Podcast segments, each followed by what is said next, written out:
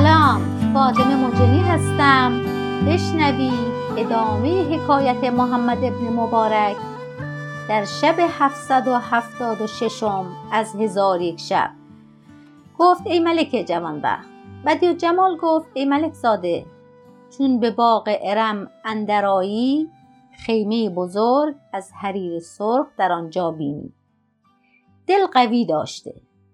بدان خیمه اندر شو و در آنجا عجوزی بینی که بر تختی زرین نشسته.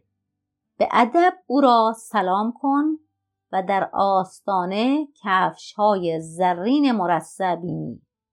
آن کفش ها را گرفته ببوس و بر سر بنه و آن کفش ها در بغل گرفته در برابر عجوز خاموش و سر به زیر افکنده بیست. اگر او از تو بپرسد که از کجایی و چگونه بدین مکان آمدی و از بهر چه این کفش ها برداشتی تو هیچ مگو. تا این کنیزک من درآید و با او حدیث گوید و او را به تو مهربان کند. شاید که دعوت تو را اجابت کند. پس از آن بدی و جمال همان کنیزک را که مرجانه نام داشت آواز داد و به او گفت تو را به نعمت خود سوگند می دهم که امروز این حاجت روا کن و سستی مکن که اگر حاجت روا کنی تو را آزاد کنم و تو را گرامی دارم و در نزد من از تو عزیزتر کس نخواهد بود. کنیزک گفت ای خاتون بگو که حاجت کدام است تا به جان بکوشم. بدی و جمال گفت حاجت من این است که این جوان به دوش گرفته و در باغ به خیمه جده من برسانی.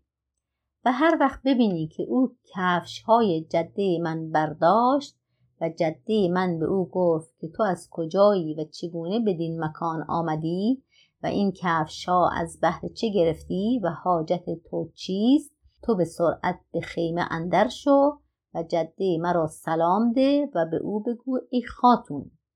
این جوان را من آوردم.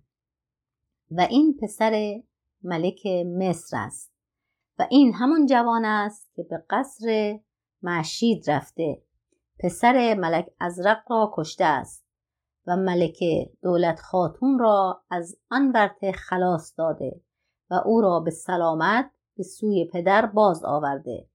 من اکنون این را به سوی تو آوردم تا تو را بشارت دهد و تو او را انعام دهی. پس از آن با جده من بگو ای خاتون تو را به خدا سوگند میدم که این جوان ملی است یا نه؟ او خواهد گفت آری ملی است. آنگاه بگو ای خاتون به خدا سوگند که این جوان خداوند مروت و سخاوتمند و پادشاه مصر است و خصلت‌های پسندیده دارد. اگر با تو بگوید که حاجت او چیست بگو که خاتون من بدی و جمال تو را سلام میرساند و می‌گوید تا چند من در خانه بی شوهر بنشینم و شما را از تزویج نکردن او مقصود چیست و از بهر چه او را در حیات خیش و زندگانی مادرش به شوهر نمی دهید.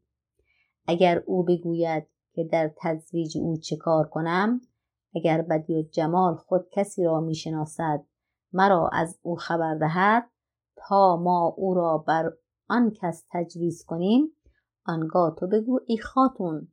دخترت سلام میرساند و می‌گوید که شما می‌خواستید که مرا به سلیمان علیه السلام تزویج کنید و بدان سبب صورت مرا در قبایی تصویر کرده به سوی او فرستادید.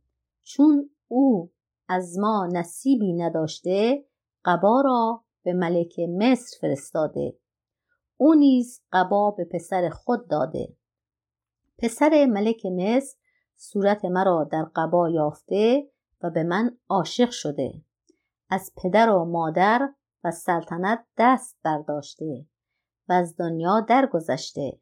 از عشق من تمامت دنیا گردیده است و رنجهای بسیار دیده و به خطرهای بزرگ افتاده است.